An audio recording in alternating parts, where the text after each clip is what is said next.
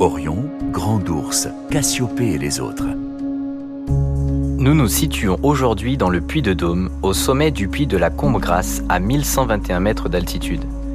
Cet ancien volcan, situé à proximité de la commune d'Eda, est de type strombolien et possède un magnifique cratère égueulé.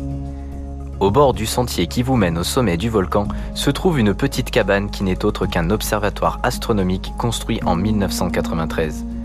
L'endroit est donc parfaitement trouvé pour découvrir le ciel étoilé et la légende du dauphin. Cité par le poète Aratos de Solès dans son œuvre, l'origine du dauphin laisse place à l'interprétation. Selon l'un des mythes de la mythologie grecque, ce dauphin serait celui ayant sauvé des eaux le poète Arion. Musicien de talent, voyageant d'île en île, il n'eut d'autre choix que de jouer de la musique pour éviter de finir jeté à la mer par des bandits. Attiré par la musique jouée par le poète, un dauphin l'amena sur la terre ferme au cap Ténaré.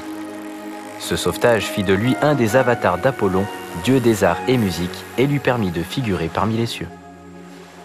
Astronomiquement parlant, c'est une des rares constellations dont la forme inspire réellement son nom.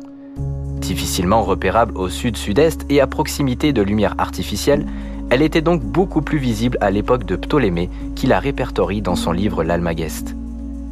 L'origine de son nom est cependant peu expliquée. Chez les Arabes, cette constellation représente un chameau, vision bien différente des Grecs. Nous nous retrouverons demain pour un nouveau voyage dans le ciel auvergnat.